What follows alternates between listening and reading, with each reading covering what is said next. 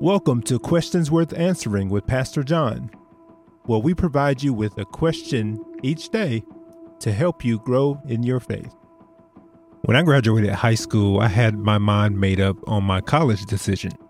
I was going to attend Morehouse College in Atlanta, Georgia. Now, Morehouse is an historically black college and school for young men who endeavor to shape the future. Both Martin Luther King Jr. and Samuel L. Jackson are Morehouse alumni. So, my freshman year at Morehouse, I learned about an expectation that Morehouse had of her students. We were required to attend a weekly chapel service called Crown Forum. And in Crown Forum, they reflected the quote of a Morehouse alumnus by the name of Howard Thurman. That quote is simple, yet profound.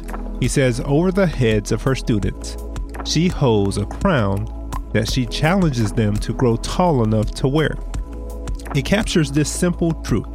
Morehouse College expects its students to grow and strive towards the goal of changing the world. You know, scripture talks about another crown in Paul's first letters to the church at Corinth. In Paul's time, Corinth was a host of this Olympic Games every other year. Those who won their competition would win a crown of victory. But here's the thing the crown of victory was made of plant material, which was perishable. With that in mind, listen to what Paul tells the church at Corinth in 1 Corinthians chapter 9 verse 24 and 25. Do you not know that in a race all the runners run, but only one receives the prize? So run that you may obtain it.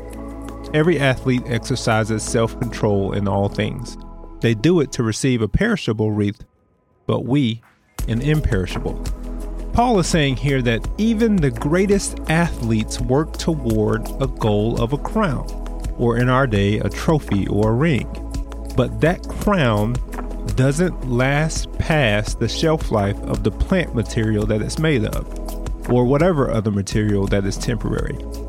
There's a more important crown for Christians, you all, one that is imperishable and eternal, and it's called the crown of life the one that John writes about in Revelation chapter 2 verse 10 when he says, "Be faithful unto death, and God will give you the crown of life." Don't miss that. Your faithfulness is the training grounds for your faith. How can you remain faithful?